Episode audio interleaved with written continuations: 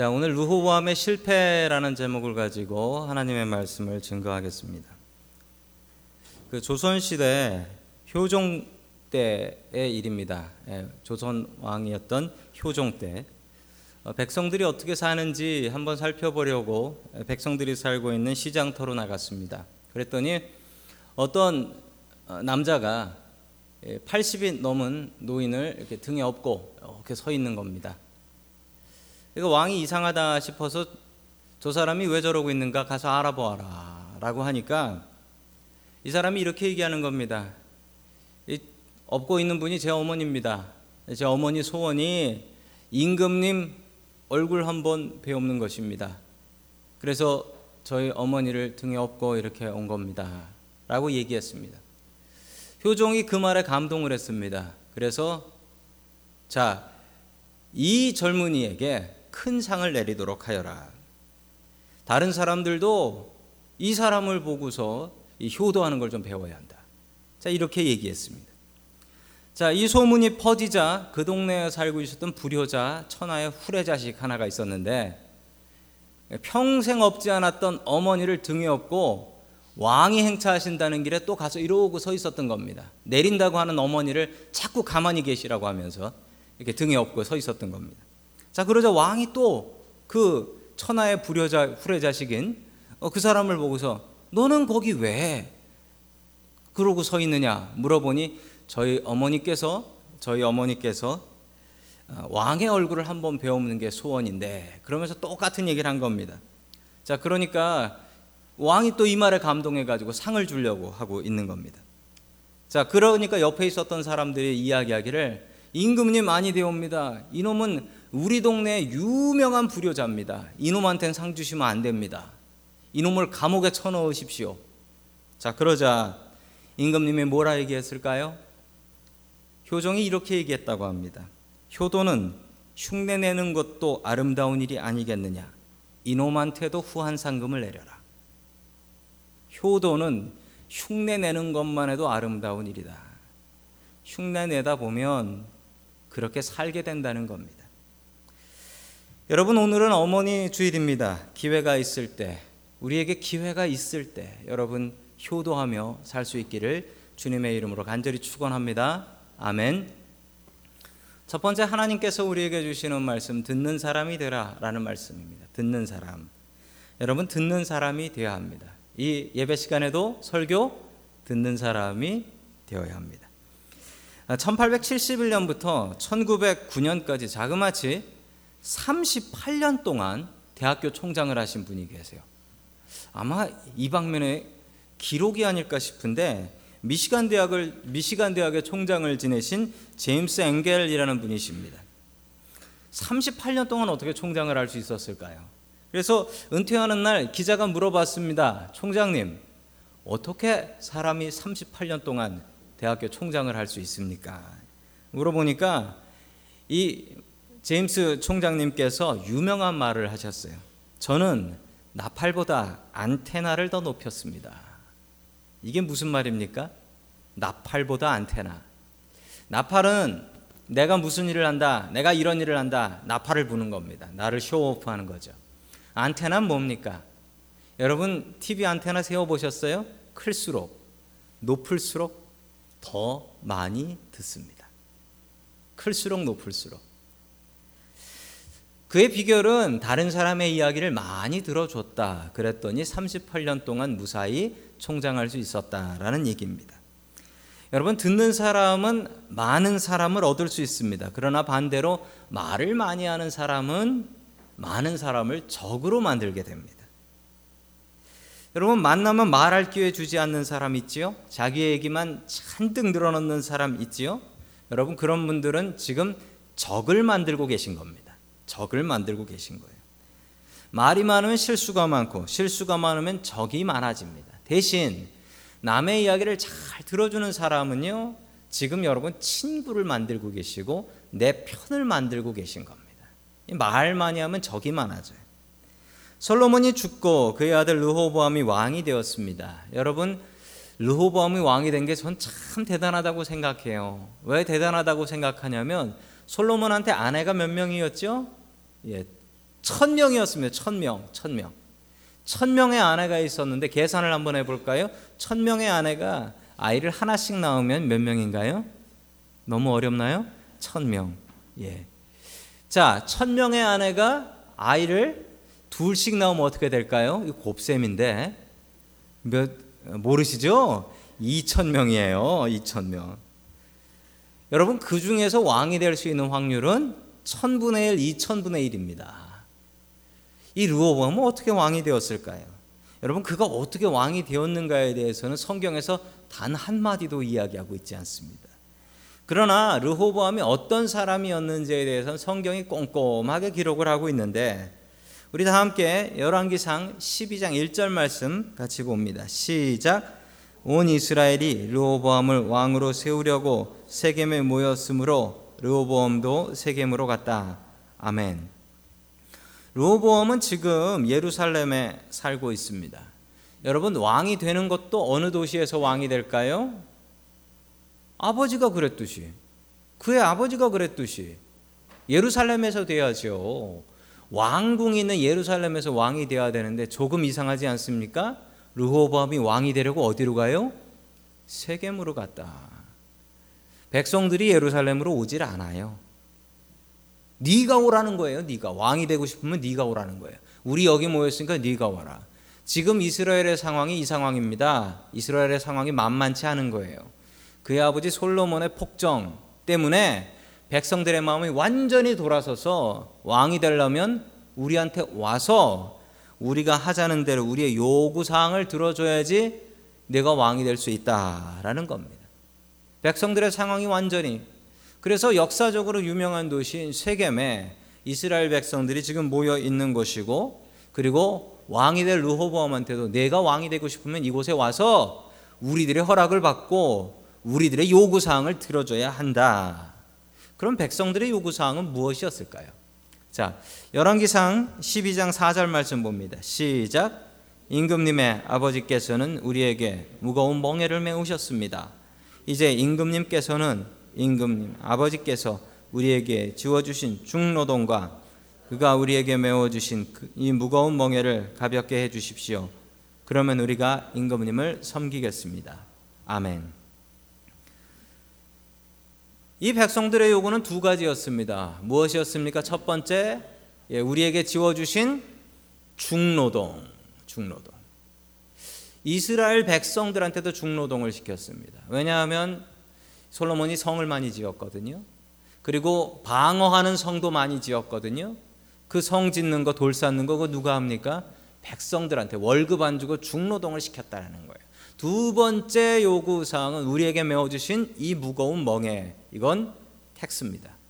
무거운 세금 이 두 가지를 가볍게 좀 줄여달라는 거예요. 안 내겠다는 건 아니고 가볍게 좀 해주십시오. 그러면 저희들이 평생 동안 르호보암 당신을 임금으로 섬기겠습니다라고 이야기를 했습니다. 이 상황에서 르호보암의 어리석음이 나옵니다. 여러분 르호보암이 왕이 되었을 때 나이가 몇이라고요? 아까 보니까 40일, 41이었다라고 합니다. 여러분 41세면요 그 당시에 꽤 많이 산 겁니다. 당시 평균 수명보다도 더 오래 산 거고요. 여러분 예수님 33살에 돌아가셨습니다. 아버지 솔로몬은 자녀들을 위해서 잠언까지 쓴 대단한 사람이었습니다. 그런데 그의 아들이 어리석습니다. 나이가 41세나 되었는데 어린 왕이 아닌데 어리석습니다. 그런데 그 어리석음이 자기 아버지처럼 어리석습니다. 백성들의 이야기를 듣지 않아요. 들으려고 하질 않습니다. 아버지가 정말 그렇게 잘못했는지 확인을 해봐야 될 것 아닙니까? 그래서 저 사람들이 엄살 부리는 건지 정말인지 그 아버지를 섬겼던 신하들한테 물어봤습니다. 그랬더니 아버지를 섬겼던 신하들이 뭐라고 얘기했냐면 당신의 아버지가 잘못했어. 백성들의 말이 맞으니 들어주시오라고 합니다. 그런데 이 어리석은 르호보암이 그 대답이 싫었습니다. 그래서 자기가 원하는 대답 받으려고 자기 친구들한테 갑니다. 친구들한테 물어보니까 야 저거 엄살이다. 저거 들어주면은 너 우습게 한다. 왕이 처음부터 시작하면서 그렇게 숙이고 들어가는 법이 어디냐? 가서 더 세게 한다고 얘기해라. 자기 친구들이 그렇게 얘기를 해버립니다. 가서 뭐라 얘기했을까요? 자, 우리 14절 말씀 같이 봅니다. 시작. 내 아버지가 당신에게 무거운 멍에를 메웠소. 그러나 나는 이제 이것보다 더 무거운 멍에를 당신에게 메우겠소. 내 아버지는 당신에게 가죽 채찍으로 매질을 하였지만 나는 당신들을 쇠 채찍으로 치겠소. 아멘. 이렇게 흉측한 얘기를 합니다. 여러분 이 흉측한 얘기 단 한마디에 북이스라엘 열 지파를 자기 적으로 만들어 버려요. 그리고 나라가 두 쪽이 나 버립니다. 이 어리석은 말 한마디 때문에 여러분 말 조심해야 돼요. 르호보암이 잘못한 게 뭡니까? 르호보암이 잘못한 것은 듣지 않은 것입니다. 여러분 무엇을 들어야 할까요? 우리가 첫째로 들어야 할 음성은 하나님의 음성입니다. 하나님의 말씀입니다. 그의 아버지 솔로몬이 처음에는 잘 됐다가 그 다음에 하나님의 음성 듣지 않았습니다. 자기 아버지 닮은 거예요. 두 번째로 들어야 될 것은 여러분 우리 크리스찬들이 하나님의 음성만 들으면 됩니까? 아닙니다. 크리스찬들은 하나님의 음성이 넘버 원이라는 거지 하나님의 음성만 듣는 사람들은 아닙니다. 여러분 같이 사는 사람들, 같이 신앙생활하는 사람들, 옆에 있는 사람들의 소리를 들을 줄 아는 사람이 되어야 합니다. 여러분 듣는 리더십이 있어야 합니다. 솔로몬이 훌륭한 왕이었을 때 그가 하나님께 구한 것이 무엇이었습니까? 듣는 마음 달라고 했습니다. 그런데 솔로몬이 정말 엉뚱하고 나쁜 왕이 되었을 때 그에게 없었던 것은 무엇입니까? 듣는 마음이 없었습니다. 여러분 듣는 마음이 있으면 훌륭한 리더, 훌륭한 가장, 훌륭한 아내, 남편 될 수 있습니다. 반대로 이 듣는 마음이 없으면 최악의 사람이 될 수 있는 겁니다. 여러분 요즘 가정교육을 제가 두 팀을 하고 있습니다. 참 은혜로 가정교육을 두 팀이나 하는데 공교롭게도 이 두 팀은 예, 이게 보통 결혼 전 교육인데 여러 사정으로 결혼 후에 받고 있습니다. 아, 저도 결혼 생활 한 15년 했습니다. 예, 살다 보니 산전수전 다 겪습니다. 그래서 그런지 이 결혼 교육을 하면요 여러분 결혼 전에 교육을 받는 커플은 아, 살다 보면 이런 다툼도 있고 저런 다툼도 있고 이렇게도 싸우고 저렇게도 싸운다라고 얘기를 하면은 이 결혼하기 전 커플들은 보통 이렇게 얘기합니다. 목사님, 저희들은 그렇게 안 싸워요. 저희들은 그렇게 안 살아요. 라고 콧방구를 낍니다. 그런데 결혼하고 나서 이제 교육을 받으시는 분들은 아, 제가 그런 얘기를 하면은 감탄을 하면서 적으면서 듣습니다. 왜 그럴까요? 자, 결혼 교육을 할 때 제일 중요하게 제가 이야기하는 것은 예, 들어라. 첫 번째로 여러분의 가정에 하나님께서 이야기하고 싶은 걸 들어라. 그래서 가정 예배 드려라. 그래서 가정 예배 숙제를 꼭 냅니다. 좀 잘들 하고 있습니다. 둘째로 들어라. 상대방의 이야기를 들어라. 남편의 얘기를 들어라. 아내의 얘기를 들어라. 들으면 그 사람이 당신 편이 될 거지만 안 들으면 그 사람은 당신의 적이 될 것이다. 들어라. 르호보암이 가장 큰 실패를 한 이유는 듣지 않았기 때문입니다. 듣지 않. 자기 잘난 줄 알고 듣지 않았습니다. 그의 아버지 솔로몬이 잘못했을 때 듣지 않았던 것처럼 여러분 우리는 듣는 사람 되어야 합니다. 듣는 사람이 신앙생활도 성공하고 세상에서도 성공하고 가정생활도 성공할 수 있습니다. 여러분 하나님의 음성을 듣기에 힘쓰고 그리고 그 다음으로 그 다음으로 하나님만큼 중요하게 생각하면 안 돼요. 그 다음으로 사람들의 음성 들을 수 있는 저와 여러분 될 수 있기를 주님의 이름으로 간절히 축원합니다. 아멘. 두 번째 하나님께서 우리에게 주시는 말씀 회개하는 사람 회개하라라는 말씀입니다. 여러분 아버지 솔로몬이 회개하지 않았습니다. 하나님께서 솔로몬에게 두 번이나 너 그러면 안 된다. 우상 숭배하면 큰일 난다. 내가 우상 숭배하면 망한다 하지 않았냐? 솔로몬 듣지 않았습니다. 회개하지 않았습니다. 아버지 솔로몬이 회개하지 않았던 것처럼 이 르호보암도 회개하지 않는 것도 아버지를 닮았습니다. 여러분 부모의 모습이 자식들에게 학습이 됩니다. 좋은 것도 배워지고 나쁜 것도 배워집니다. 자식들이 부모 보면서 아이고 우리 아버지 내 저거 닮지 말아야지. 우리 아버지 술 먹는 거 싫어서 나 술 안 먹어야지. 그런데 보십시오. 자식들 술 먹고 술 주정하는 것도 부모를 닮습니다. 얼마나 두려운 일입니까? 여러분 부모가 잘 해야 돼요. 솔로몬이 잘못한 것을 르호보암이 그대로 배워서 합니다. 여러분 지도자가 중요합니다. 지도자가 잘못하면 그 고생은 누가 하냐면 지도자가 하는 게 아니라 백성들이 해요. 여러분 교회에서도 마찬가지입니다. 여러분 저 같은 지도자, 우리 방장님, 우리 장로님, 권사님들 위에서 기도해야 됩니다. 저 분들이 실수하고 잘못하면 그 고생은 누가 하느냐? 그 욕은 우리들이 다 먹습니다.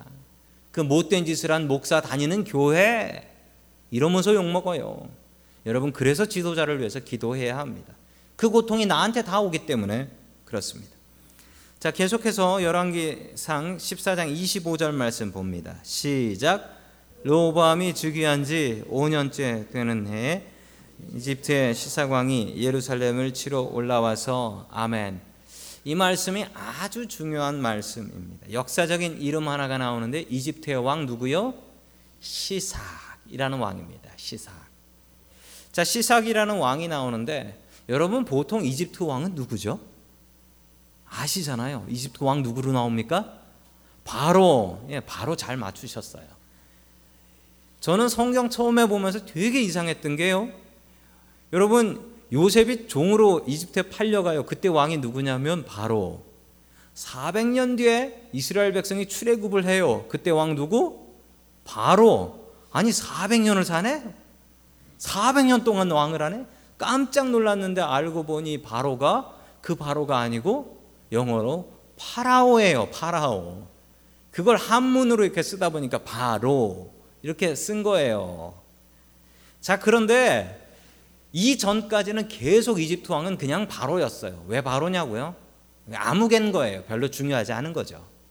그런데 이 이후로는 이집트 왕이 중요해요. 그래서 그때부터 이름이 나옵니다. 그 이름이 첫 번째로 성경에 나온 이집트 왕의 이름은 시삭입니다. 시삭. 이게 첫 번째 역사상 처음으로 성경에 나오는 이집트 왕의 이름이에요. 시삭. 왜 이 사람이 중요하냐면요. 이 시삭은 역사적으로 아주 유명한 왕입니다. 이집트에서도 유명해요. 이 사람이 원래 어디 사람이냐면 이집트 옆에 있는 나라인데 아십니까? 이집트 바로 옆에 있는 나라 리비아예요. 리비아. 리비아 사람입니다. 리비아 사람 생각하시면 누구 생각하시면 되냐면 카다피 생각하시면 돼요. 자, 리비아 사람인데 이 리비아 사람이 이집트로 와서 이집트 왕이 됐습니다. 자, 리비아 사람이 이집트 왕이 돼 가지고 그 이집트의 유명한 왕조인데 22왕조, 22nd dynasty 요거를 만든 분이 바로 저 시삭이라는 사람이었습니다. 대단한 리더십이었습니다. 자, 리비아 사람이 왕이 되었으니 이집트 사람이 좋아할 리가 없죠. 사람들이 여기저기서 불평하니까 이 시삭이 했던 일은 뭐냐면 그 불평을 잠재우기 위해서 전쟁을 했습니다. 인근의 나라를 쳐야죠. 예, 요 옆으로 가면은 리비아를 칠 수는 없잖아요. 자기 나라니까. 자기 출신이 리비아니까. 그래서 반대쪽 동쪽으로 가서 이스라엘을 침략합니다. 이스라엘을 침략해요. 게다가 이스라엘에 금이 많다라는 소문을 들었거든요. 자, 시삭은 안으로의 분열을 해결하기 위해서 밖으로 전쟁을 합니다. 여러분 일본 사람들이 임진왜란 일으켜서 한국 쳐들어온 거랑 똑같은 일입니다. 이 기록이 이집트의 벽화 속에 무수히 남아 있습니다. 이스라엘에 전쟁하러 가는 일이었습니다. 이스라엘을 침략해서 엄청나게 약탈을 합니다.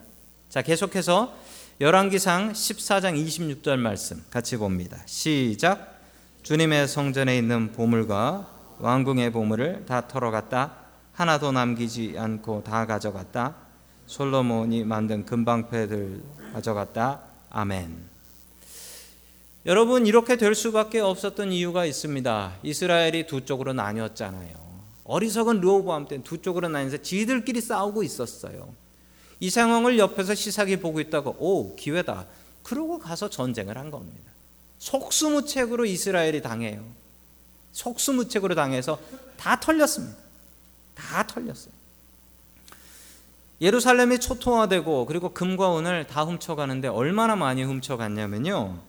여러분 그 기록이 훔쳐간 건 기록이 안 나오는데 이 이후에 이집트에 금이 많아집니다. 그래서 이 시삭이 자기 아들 오소르콘 1세의 즉위식 왕으로 세우는 즉위식에 참석한 사람에게 금과 은을 나눠주는데 그 금과 은의 무게가 자그마치 386톤을 나눠주게 됩니다. 386톤을 나눠줘. 이 금이 다 어디서 왔을까요? 이 금이 솔로몬에게서 빼앗아간 금이라고 봅니다. 이는 하나님의 말씀대로 살지 않은 하나님의 징벌이었습니다. 분명히 말씀대로 살지 않으면 하나님께서 벌 주신다고 하셨고 그 벌이 내렸습니다. 그러면 두려워하고 회개해야 되는데 여러분 그래도 르호보암이 회개하지 않아요. 성경에 르호보암이 회개했더라라는 얘기는 단 한마디도 나오지 않습니다. 자기 아버지 같이 회개하지 않았고 그의 아들 아비암 왕으로 세우는데 그 아비암도 똑같이 죄 짓고 똑같이 회개하지 않습니다. 여러분 죄를 지으면 벌이 옵니다. 옆에 사람이 당신 죄 지어서 벌 받는 거야. 이 얘기 듣기 전에 여러분 나에게 안 좋은 일이 생기면 제일 먼저 해야 될 일은 이게 하나님께서 주신 벌인가? 이게 내가 죄지어서 하나님께서 내가 회개하기 원해서 주신 것인가? 여러분 이 얘기는 옆에 있는 사람도 못합니다. 여러분 목사도 못합니다. 목사도 이 얘기 못해요. 여러분 스스로 아셔야 합니다. 스스로 스스로. 아 나한테 이런 일이 있었던 거 보니까 하나님께 내가 죄 지은 게 있고 하나님께서 회개하기를 원하시다 보다. 그러고 넙죽 무릎 꿇어야 합니다. 넙죽 무릎 꿇어야 돼요. 루범이 못했던 것, 실수했던 것, 자기 아버지에게 배웠던 나쁜 것, 회개하지 않은 것이었습니다. 여러분 회개하는 사람이 능력 있는 사람입니다. 잘못된 거 지적받으면 내가 잘못했습니다라고 인정하고 고치는 사람이 정말 능력 있는 사람입니다. 여러분 다윗 한번 보십시오. 제사장도 아니고 일개 선지자 나단이 와서 당신이 가정을 파괴하고 한 여자를 빼앗아 라고 이야기하니까 무릎 꿇었습니다. 무릎 꿇고 회개했습니다. 다윗의 능력은 회개하는 능력이었습니다. 여러분에겐 이 능력 있으십니까?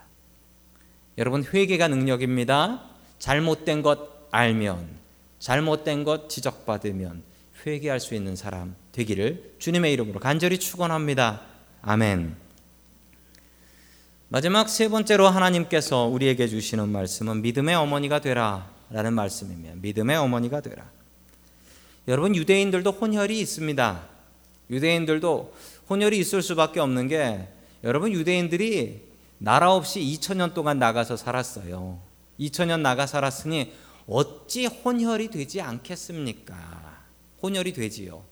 그런데 여러분 유대인들 그 주이시 원어원이라는 사이트가 있습니다. 유대인들에 대해서 궁금한 걸 풀어주는 건데 제가 거기 가서 확인해 보니까 유대인들이 그 아빠가 유대인이고 엄마가 유대인이 아닌 경우가 있고 엄마가 유대인이고 아빠가 유대인이 아닌 경우가 있어요. 어느 쪽을 유대인으로 인정하는 줄 아십니까? 엄마가 유대인인 경우만 진짜 유대인으로 인정합니다. 아빠가 믿음이 좋은 유대인이면 어떻게 되냐면 그의 자녀들은 진짜 유대인이라고는 인정받지 못합니다. 진짜 유대인으로 인정받지 못해. 혈통적으로 유대인은 엄마가 유대인이어야지 유대인입니다. 왜 그러냐면 아빠는 밖에 나가서 아버지는 밖에 나가서 돈 벌고 일하고 대부분의 시간을 자녀들과 보내는 사람은 어머니들이죠. 대부분 어떤 문화들이나 대부분의 문화들이 엄마가 자식들하고 보냅니다. 엄마가 자식들 젖먹이잖아요. 자, 어머니의 역할이 그만큼 중요합니다. 그것을 아실 때 아주 눈에 띄는 성경 말씀 하나가 있습니다. 우리 다 함께 열왕기상 14장 21절 같이 봅니다. 시작. 로보암이 즉위할 때 나이는 마흔 그는 주님께서 자신의 이름을 두시려고 택하신 성읍 예루살렘에서 열일곱 해를 다스렸다. 그의 어머니의 이름은 나아마이며 암몬 여자이다. 아멘. 자, 르호보암을 소개할 때 그의 어머니를 소개하고 있습니다. 그의 어머니는 나아마며 그런데 주의하셔야 보셔야 될 것은 여러분 사람을 소개하고 왕을 소개할 때 어머니를 소개하는 경우가 있습니다. 왜냐하면 어머니가 많으니까요. 아버지는 솔로몬인데 어머니가 천 명이잖아요. 그, 그 중에 누구 누구 아들인지 알려면 중요한 건 솔로몬의 아들이 중요한 게 아니라 어머니의 이름이 중요하죠. 그래서 어머니의 이름을 이야기합니다. 그런데 더 주의해야 될 것은 그 뒤에 암몬 여자다라고 얘기합니다. 암몬 여자다. 아, 얘기할 수 있죠. 암몬 출신이라고 얘기할 수 있어요. 그런데 암몬 여자라는 걸 강조하고 바로 그 다음 절에 나오는 게 르호보암이 산당을 만들고 우상을 만들고 아세라 신상을 만들었다라고 이야기를 합니다. 여러분 이걸 솔로몬에게 배웠을까요? 자기 어머니에게 배웠을까요? 계속해서 31절 말씀 같이 봅니다. 시작. 로보암이 죽으니 조상들과 함께 다윗 성에다가 장사하였다. 그의 어머니 나아만은 암몬 여자이다. 그의 아들 아비야가 그의 뒤를 이어서 왕이 되었다. 아멘. 또 나오네요. 뭐라고 나옵니까? 어머니는 나아마이며 소개할 수 있습니다. 그런데 꼭 뒤에 뭐가 따라와요? 암몬 여자다. 암몬 여자니까 암몬 여자라고 하겠죠. 전주에서 왔으면 전주댁이라고 부르는 것처럼. 여러분 그런데 그 느낌이 아니에요. 이 암몬은 이스라엘 사람들한테 지긋지긋하게 이가 갈리는 민족입니다. 암몬은 우상 숭배로 악명이 높았습니다. 주위에 있는 다른 나라 중에 가장 우상 숭배가 심한 나라는 암몬이었습니다. 여러분 암몬의 신은 끔찍한 신이었습니다. 밀곰과 몰렉이라는 신이었습니다. 밀곰과 몰렉. 여러분이 몰렉이라는 신은 하나님께서도 치를 떠셨습니다. 그리고 다른 신보다도 더 이놈들은 가증하다라고 했습니다. 왜 그러냐고요? 이, 이 몰렉이라는 신은 자기 자식을 잡아서 바치게 했어요. 그것도 불에 태워서. 자기 자식을. 자기 몸으로 낳은 자식을 불에 태워서 바치게 했단 말입니다. 아주 가증스러운 신이었어요. 이것을 숭배하는 나라가 암몬이었습니다. 여러분 성경 신명기에 보면 모압과 암몬 사람들은 이민을 와서 살아도 평생 동안 죽어도 그의 후손은 이스라엘 백성이 되지 못한다. 그래서 여호와의 총회가 있는데 그 총회에 모압과 암몬 백성들은 영원히 참여를 못한다라고 낙인을 찍어 놓았습니다. 솔로몬이 어떻게 자기에게 수많은 여자들이 있었다면 그 중에 어떻게 암몬 여자를 통해서 나온 자식을 임금으로 세웠나? 정말 알 수가 없습니다. 이스라엘 백성들은 암몬이라고 하면 치를 떨어요. 바로 그 옆에 있는 나라거든요. 계속 전쟁하고 우상 숭배하는 그런 나라인데 여러분 아마도 솔로몬은 너무 바빴기 때문에 자식들과 보낼 시간이 그렇게 많지 않았을 것입니다. 그렇다면 그렇다면 르호보암에게 가장 큰 영향을 준 분은 누구일까요? 그리고 르호보암의 이 수많은 우상 숭배는 누구에게서 온 것일까요? 여러분 어머니의 역할은 이처럼 중요합니다. 솔로몬이 망하게 된 가장 큰 이유는 이방 여자들 데려왔고 이방 여자들이 우상 숭배해서 그랬다라고 성경은 분명히 기록하고 있습니다. 여러분 이 우상 숭배한 원인 때문에 이스라엘이 멸망합니다.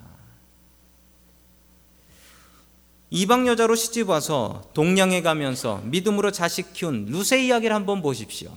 룻기를 보면 분명히 이 여자는 모함 여자다라고 시작하지만 그 끝은 다윗의 증조 할머니더라. 이것으로 끝나지 모함 여자더라라고 끝나지 않습니다. 기도의 어머니 한나를 한번 보십시오. 아이 못 낳는 괴로움을 기도로 바꿔서 그 기도로 사무엘 낳아서 사무엘을 기도로 가르쳐서 여러분 기도의 아들 사무엘을 만듭니다. 사무엘이 은퇴할 때 이렇게 얘기했습니다. 나는 너희들을 위해서 기도를 쉬는 죄를 범하지 않겠다. 이거 어디서 배웠을까요?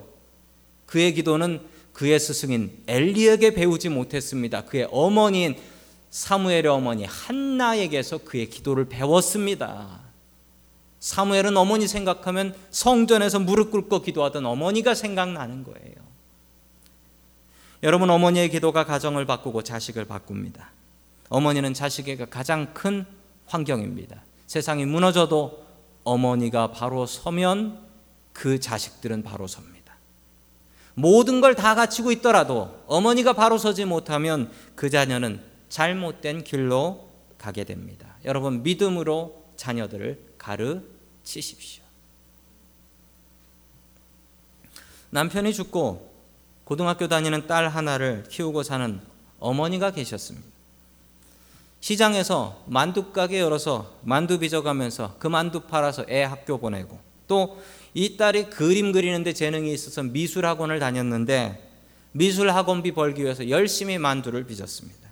새벽부터 저녁까지 정신없이 일만 했습니다. 어느 날 딸이 학원에 가 있는데 비가 너무 심하게 내리는 겁니다. 두 시간이 돼도 비가 안 그치는 거예요. 딸이 우산 안 가져갔는데 사랑하는 내 딸 비 맞고 오면 어떡하나. 비가 오니 만두 가게에 손님도 없어서 만두 가게 문 닫아놓고 그리고 우산 두 개 들고 딸에게로 갔습니다. 딸이 있는 학원에 들어가서 우산 주려고 딱 하는데 여러분 한국은 그 보통 미술학원들이 2층에 있죠. 그리고 들어가는 현관문은 이게 유리문이에요. 유리문에 자기 모습이 딱 비쳤는데 그걸 보고 헉! 하고 놀랐어요. 왜 놀랐냐면 장사하던 모습 그대로예요. 앞치마에 돈 주머니 두르고 밀가루가 돈 주머니에 덕지덕지 붙어 있는 거예요. 여러분 그러고 그러고 딸한테 가서 우산 갖다 주면 티네이저 딸이 좋아하겠습니까? 딸이 수업 끝날 때까지 기다리려고 그 밖에서 그것도 멀리 가까이 있으면 사람들이 보니까 멀리 이렇게 서가지고 딸이 있는 미술학원 2층 창문을 이렇게 보고 있었습니다. 그랬더니 딸이 그 창가에 앉아 있는 거예요. 딸이 이렇게 해서 봤어요 자기를 딱 보더니 눈이 마주치니까 갑자기 딸이 고개를 확 돌려요. 딸이 고개를 확 돌려요. 그러고서 잠시 뒤에 다시 또 딸이 이렇게 창문 밖으로 자기를 봐요. 근데 또 눈이 마주치니까 고개를 확 돌려요. 몇 번을 이러는 거예요. 엄마가 이해가 되더라고요. 내가 이 몰골을 하고 왔으니, 내가 이 몰골을 하고 왔으니, 내 딸이 나를 보고 싶겠나? 나도 내 몰골이 싫은데.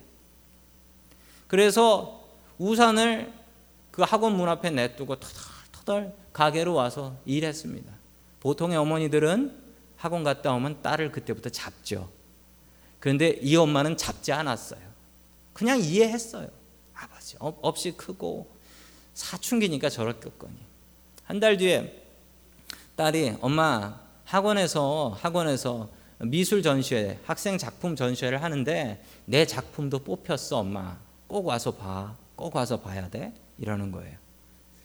딸한테 딸이 창피해 할까봐 사람들 다 나가고 문 닫을 시간에 사람 나가는 거 보고 쑥 들어갔습니다. 그리고 그림들을 싹 보니까 참 잘 그렸어요. 그런데 그 중에 그림 하나를 보고 가슴이 멎는 것 같아. 눈에서 눈물이 주르르 나왔대. 그 그림이 뭐였냐면 그 제목이 이거였습니다. 세상에서 가장 아름다운 모습. 그 딸이 엄마를 피한 게 아니었고 엄마가 너무 예뻐서 엄마를 그리고 있었던 거예요. 엄마를 그리고 있었던 거예요. 세상에서 가장 아름다운 모습. 여러분, 저 딸은 어머니를 저 모습으로 기억하네요. 여러분, 여러분의 자녀들은 여러분을 무엇으로 기억하실까요? 여러분의 자녀들은 여러분의 어떤 모습을 기억하고 있을까요? 우리 엄마라고 하면 무엇을 기억할까요? 여러분 믿음의 어머니가 되십시오. 믿음으로 우리의 자녀들 가르칠 수 있는 저와 여러분들 될 수 있기를 주님의 이름으로 간절히 축원합니다.